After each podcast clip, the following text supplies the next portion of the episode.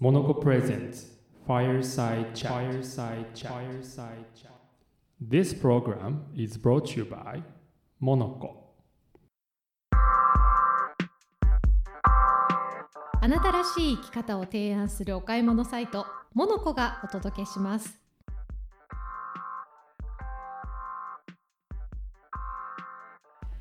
おはようございます。おはようございます。パーソナリティの柿山武博です。ナビゲーターの古賀静香です。今週も始まりましたモノコプレゼンツファイヤーサイトチャット。はい。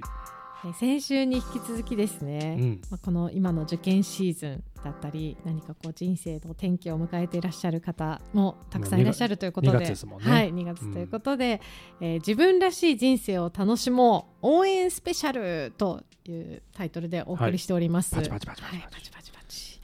いいタイトル。先週はねもう柿山さんのユニークなね。はい。オリジナルのはい道、なき道を そうですてね。いるうん。柿山さんのね今につながる片鱗が見えましたよはね。い、人生近道なしということで、でも名言が飛び出してました。なんて言いましたっけ？自分が楽しんでいるその自分が自分の好きなことをやってそのそのそういう自分を好きになったら人生なんかこう楽しくうまく回っていくんじゃないっていう、そうですね。はい、自分が、まあ、置かれた環境に感謝をして自分自身の目の前にある仕事を一生懸命やってそうそうそう。まあ仕事を通して自分自身を反映、まあ、投影した時に、うん。その自分をもっと好きになると、まあ、道が開けてくるかなと。そうですね、うん。そうそう。目の前のことを一生懸命やっていると道が開けてくるよというね。そうですね。格言をいただきましたけど、はい。はい今週はその柿山さんがまあ日本カナダからね日本に戻られて、はい。でそこから一旦働くけれどもやっぱ大学は必要かなと思ってうん。大学に入ることにしたと。でそこから、まあ、なんで起業することになったのかとかを今週聞きたいなと思うんですけどあ。大学受験はあの割とこうスムーズでしたか？ああいや全然スムーズじゃなくて。そうそうなんかうん先週ちらっと、なんかいやあのテストとかはあの苦手で僕みたいな話がありましたよね。なんかねあの、えっとうちの母親がうち僕のことを美大に入れたかったんですけどはい。美大は嫌だったんですよ。でだったら自分がまあ入りやすいところに入ると、うん。まあ、どこでもいいだと思ってたの正直言う。と そうなんですね。意外となんかあのなるようになるかなはい。みたいな、でそんな感じですそう。でなんか見つけてきたのがこれ英語だけで入れるってなって4年間英語だからあ。あ楽ちんだと思って、うん。上智大学っていう。それが上智大、っていう。で僕その時だからヒエラルキー知らないので,、うん。でうちの母親に上智って言ったら「いや上智?」みたいな「高根の花よ」みたいな話になっ ちょってと声が裏返っちゃっうんそうちょっと何大学か受けた方がいいんじゃないですかって話になったんですけた、ど、、はい。い、や別に俺これこれに決めたからここに行くから。あそうなんですか。残すところ受験日受験まで、えー、6ヶ月とかから。やばいってなって。じゃあじゃあ何したらいいの？ってなる、るじゃないですか、はい。SAT っていうのとやりました？SAT は受けてないです。アメリカの大学のあ試験ですよね。試験そうセンター試験みたいなやつがあって、SAT で3科目あるうち数学が僕得意だったんで、あのーまあ点数取れるんですよ。あとはボキャブラリーとあのライティングだけなので、もうひたすらもうこれ時効かな？仕事しながらあの受験勉強してました なんですよ。ただ SAT のテストをするのに、あの日本ではなかなか受けられなくて、要はあの米軍基地の中にいか入っていかないといけないんですよ。そうなんですね。そう。へでー。一発目行きました、はい。朝早く厚木の米軍基地、うん。行きました。着いた瞬間に、えーキャンセル当日キャンセル。なんで？試験がもうややってませんと。どういうことですか？僕しか受ける人いないからっていやいや受ける人いるじゃん。一人でもいたらやってください、うん。やいやう受けさせてよっていう話なんですけど、うん。今日やらないってなって。今日はもうあの、うん。試験自体がうん。もう開催されないことになりましたあやっぱなんか異国の地だなみたいな。で2回目も同じことが起きへてさすがよっにぽど受ける人がはい。当時少なかったんですよね、でさすがに、えっと、この日までに SAT のスコアが出てないと、うんうん。受験願書にで出せないっていううん。タイミングだったんでアメリカの、はい。なんだっけな SAT どっか電話したんですよ。そしたらなんかオンホールドになって1時間待たされて、はい。1時間ですよ 国際電話。でももう必死なんですよめちゃめちゃ、うん。でもそれでもダメで。で最後の最後で、えー、と白金にある精神うん。の高校で受けさせてもらえることになってへえ特別に。女子校じゃないですか。女子校女子校。でそこで SAT の試験があるっていうんででしかもあの席が空いてたらって言われたんですよ。お席が空いてたらそう。また？またなんだよこれと思って。でもう朝早く5時くらいから並んではい。ひたすら並んで4時間並んでへえ僕だけ朝朝早く。一番朝早く来た PE ティーチャーあの PE ってあの、保保健体育の先生が何回も何回も往復して僕の僕と目が合ってなんなんでこの人ずっといるのかなみたいな。そうですよね。で行ったら全然誰もいなくてえなんでな並ぶ必要なかったのにって言われて なんだよそれみたいな。みたいな。感じでもうまずもう受験にたどり着くまでが相当相大変だったんですね。で SAT スコアをゲットしやっとゲッ送トってはい。ではいポロッと入れたんですよ。たで入るのは簡単なんですね。やっぱアメリカのアメリカの大学みたいですね。うん。入ってからが超大変だった。あー。1日にえっと小論文書くのに本2冊くらいを1日一日で？読んでたね。まあ、最低1冊かな。で読んでそれ読んでいかないと次回のか火曜日の授業だったら木曜日の授業に、うん。あの間に合わないんですよ、うん。で木曜日はすすでに議論が始まるんで、うん。インプットしてないと学授業に臨めないっていう。なはい。だからインプットしてアウトプットしてのこの新陳代謝のいいうん。のをもうひたすら4年間やってて。だからもうものすごいなんか public speaking じゃないですけど、うん。人前で話すってことはもう全然そこで、鍛えられたんです鍛えられましたね。そうなんだ、はい、いや大変だったなえそのいいいつのタイミングでそんなにね、うん。学生生活大変だったら、い。なんかこうビジネスやろうとかあんまりなんかもうね。余力もなさそうな感じがしますけどすよ。でもやってた大学3年生の時一番忙しかったですね、うん。だから大学起業したのがそ3はい年生、はいフルで行って、うん。でインターンやらせていただいた、ね、インターンも、IT の会社があってそこでプ立ち上げたプロジェクトを、えー、と卒業とともにスピンオフして会社にするんでですけど当時あの授業料高かったんですけど、うん。まあそれも大体自分が稼いで払うっていうのが一応親との約束だったんで。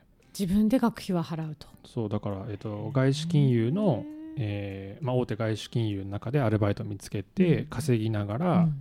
インターンやってで朝9時までにインターン先で仕事を終わらせてうん。でそこから大学行って大学行く時のその時タクシーだけどね。え。ー もう忙しすぎて タクシーの中すごい社で長みたい。本当タクシーであのえ文献をいろいろ入れて授業参加して、教授ですかって感じですけど、でも学生ですよね、はい、で IT 会社にまた戻ってみたいな繰り返しとか。で空いてる日に外資系のアルバイトやってみたいな。そんなんでしたね。そんなだったんですね。めちゃくちゃ忙しかったちょっとびっくり。はい。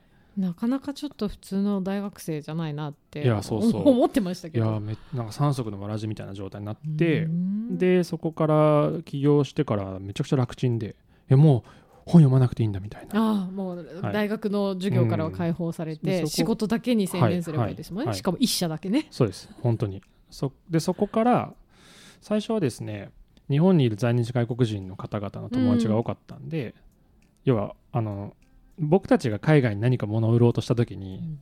なんかこう仏壇とかほう。なんていうのこうなんか数珠とかこうにな日本らしいものを発信したがるんですけど、はいはい。日本日本人の視点だと。風呂敷とか？そうそうそうそうそう、んん旅みたいな。んかね僕の友達とかに聞くとニューヨークは寒いからこたつがいいとか。な。こたつ？日本のキャンディーめちゃくちゃ美味しくてこのなんか硬くもなく柔らかくもない、うん。このハイチュウのこの噛みご噛み噛み心地めっちゃいいから、これ売れるよとか、そこら辺にいっぱい売ってますけどね。本当。あとカナダ人の友達とかはみんなほらカカナダとかあの辺って傘ささないじゃないですか、はいはいはい。なんでビニール傘のこのハローキティ可愛いとかビニール傘ビニール傘みたいな。つまりなんか話聞けば聞くほど自分たちにとって当たり前のものがうん。海外で評価されてるっていうのが分かったんで。それをだからまあ売り始めたんですよ。でそれで僕が売れ売れるんだったらもうこのみんな学生たちも売れるだろうっていうことで、うん。彼らが海外に発信してそのまま売れる。もういきなりだから23歳にしてはい。あのグローバルコマース挑戦みたいな。すごいですね。そうそうそう。いきなり貿易。だ毎月カナダあ毎月海外行ってましたよで向こうは向こうでアメあのアメリカとかシンガポールとか日本のものが好きそうなユーザーを集めて、うんうんまあ、マックスで23万人くらいあのアメリカあ海外のお客さん集めて日本は2万人のセラー、はい。えーほぼ学生中心でしたけど在在日外国人やってたら2000くちゃ規模でかいですね、いえいえまだその時もあれですよ。だから増資もしてうん。上場行くぞみたいうなわえ23歳でグローバルコマース上場夢ある？みたいな。いけいけ。価格つくわつくわみたいな。はあ。ほぼ売り上げないけどとりあえずみんなもう夢に投資しようみたいな勢いだけみたいな。そうだったんですそんなねそんなところでそんな勢いのある。311が起きて日本にいる外国人の友達は結構みんな強制送還でみんな帰っちゃって。帰っちゃって。さあどうしようみたいな。えーじゃあその何千人もいたはい売り手たちが、そう。その時にたまたまハーバードビジネススクールでうん。なんかセミナーがあって、うん。なぜか僕呼ばれててえー。それで それであの90分講演してくださいみたいな、えいやーできないでしょみたいな。めちゃくちゃ緊張したんですけど、はい。そその時にだから311の直後だったんで、うん。日本どっちかっていうと大丈夫かみたいな、そういう、まあ、報道の仕方が違うんで、うん。日本とアメリカだと。まあ、それで日本大丈夫だよみたいな。なんかこれなんか政治家みたいな感覚になってきて、よく分かんなくなってきたんですけど、まあ、そこからいろいろあって、まあ、今のモノコになるんですけど、うん。まあ、本当にあのしっちゃかめっちゃかやってましたねあの時ね。すごいですねいやなんか応援スペシャル自分らしい人生を楽しもう応援スペシャルということで、なんかこうね柿山さんの人生からいろんなヒントを聞きたいなと思って 聞いた話がはい。いやなかなかすごいライフストーリーで。いやいやいやまあねあっという間に話してますけど。話もいっぱいありましたね。ちょうどね1月3日のね、うん。日経の、えー冒頭にはい「心の資本足りてますか?」ってういう、えーこれからこういう未来が来るんじゃないかっていうことで、ん。要はあの生活の満足度と仕事の意欲の高さをうん。二軸で評価したところ、うんうん。日本はやっぱり最下位なんですよ先進国でおいて。へ 一番いいのはデンマーク。続いてカナダ。アメリカはね、うん。仕事の意欲がすごく高い、うん。けど生活満足度はそこまで高くはないっていう感じなんですけど。でねあのだからじゃあその可処分時間とか可処分所得、つまり自由に使える時間自由に使えるお金っうん。ていう考え方になると思うんですけどもういろいろこう表を書いてみたんですよ。う。んに要はよ4タイプありますよね。うん。で自由に使える時間が多くて自由に使えるお金が多ない多はい。いとか、うんうん。少ない多いとかってどっちも多い、うんどっちも少ない片方多いお片方みたいな4グリッドはい。でちょっと書いてみたところ、果たして自分が、えーと使えるお金うん。と自分が使える時間がめちゃくちゃ多い。どっちも多いって幸せなのかみたいな。っおー。あ。て考えてみたらはい、あれか幸せなはずだろうなと、うんうん。つまり全然仕事しなくてでもお金はあってうん。でもあの遊べる時間も多い。うん。って幸せなのかなって思ったところあ僕多分幸せじゃないなと思ったんですよ。つまり、まあ、さっきの話に戻るんですけど自分の好きな仕事うん。やりやってることに意義を感じて仕事が楽しければ、うん。僕可処分時間自由に使える時間は少なくてもいいなと思った。だけどやっぱお金は多い方に越したことないので 多分お金はみんな多分自由に使えるお金は多い方がいいと思うんですけど、うんうんうんあなんか自由に使える時間は少なくても幸せってありえるなと。もしあもしあなたがその好きな仕事につけていればだったら生活満足度上がるんじゃないのかと考えて人によって価値観違うと思うんですけど、うんうんあだからなんか今まで、まあ、な16くらいからカナダに行って、うん。まあ、ひたすらいろんな視点を点点がありましたけど、まあ、うん点と点をつなげたところ結果今やらせていただいている仕事うん。があってでうちの社員もみんな楽しそうな仕事していただいて、いうんやなんかこれに尽きるなとすごく感じましたね。なるほどね、だから多分自分が今やりたくない仕事をしてたら、うん。おそらく幸せじゃない気がするし、いくらあの時間とかお金に余裕があったとしても、はい。うん。面白いですね。う。ん。そうなんですよ。でその心の資本というのはこれからは、はい、やっぱり生活満足度と仕事の意欲の高さをまあ肩肘張らずにねうん。上げられたらどうし上げられるにどうしたらいいかっていう考え方だと思うんですけど、う僕社員には心の資本を貯めようぜと。今年は、うんうんできるだけしっかり準備してできるだけお客様に迷惑かけずにうん。いっぱい遊ぶぞみたいな、うん。できるだけじゃない。絶対に迷惑かけないで。絶対に、はい、迷惑かけないで。でも絶極対力。絶対僕たちも遊ぶっていう、うん。そのためにどうしたらいいかっていうことをあの事前に考えながら行動すればいけるだろうと。行き当たりばったり良くないから、なるほどまあ、みたいなことを考えててすごいうんだから仕事うんなんだろうメッセージとしてはだから好きな仕事を見つけるっていうのは多分大変だとは思うんですけど、うん。まあ、そのためにその今の頑張ってる、ね、勉強もあると思いますし、うん。あと、まあ、今自分が置かれてる状況が幸せだということが一番噛み締められることが一番いいことですよね。ね。うん。確かにね、なんかねあの最近面白いなと思ったのが、うん。あの論語？お。講師が説いてる論語ってあってあれ簡単に言うとあの3つの大病。大病。ここうしたい。ほうほうみ欲望みたいな。み欲望みたいな、うんうん。人間には必ず3つがあると、はい。えーまさにだから偉くなりたい。ほうほう。お金持ちになりたい、うん。えー有名になりたい。うん。で彼はこう説いてるらしいんですよ、まあうん別にいやなくていいよと。うん。そそれはなくてもいいんだよと。ただあのそうしたいっていう気持ちを抑えたいっていうことさえも考えると大変だから、うん。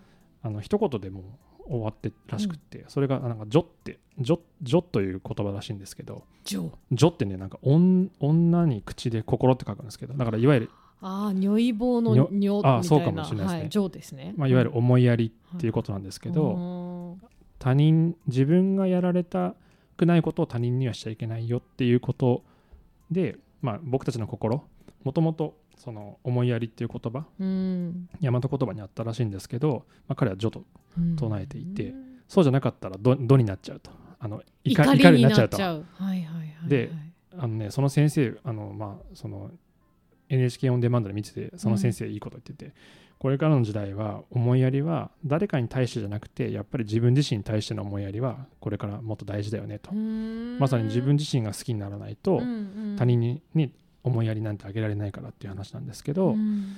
だからなるほど、まあ、確かにね。うん。だからそこに来たかってなって、まあ、結局そこにそこに行き着くっていうところに行ってまあね今日こういう話になるっていうのをこう考えながら生きてたらね。はあ。やっぱ自分自身を好きになって自分自身の仕事も好きになったらん何かしらこう必ず道が開けてくるんじゃないかっていうところは多分そういうことなんじゃないかと。そこですねキうんーワード、そ自分自身を好きになって、うん。自分のやっていることも好きになっていったら、はい必ず道は開ける、はい、自分らしい人生を楽しもうスペシャルということで、んそうですそうです。ね、はい。そこか。いやーいかがでしたでしょうか、ね、ちょうど受験シーズンだったり人生の転機だったりする今の季節に自分らしい人生を楽しもう応援スペシャルということでお届けしてみましたよかったら感想とかね、うんあの自分はこんな風に考えましたみたいなメッセージもいただけたら嬉しいですはい、お願いします。はい。この番組はあなたらしい生き方を提案するお買い物サイトモノコがお送りしました。YouTube やポッドキャストでも再放送しております。ぜひモノコの Twitter、Instagram もチェックしてみてください。それではまた来週も聞いてください。お相手はパーソナリティ柿山武宏とナビゲーター小賀静香でした。あありがとうございました。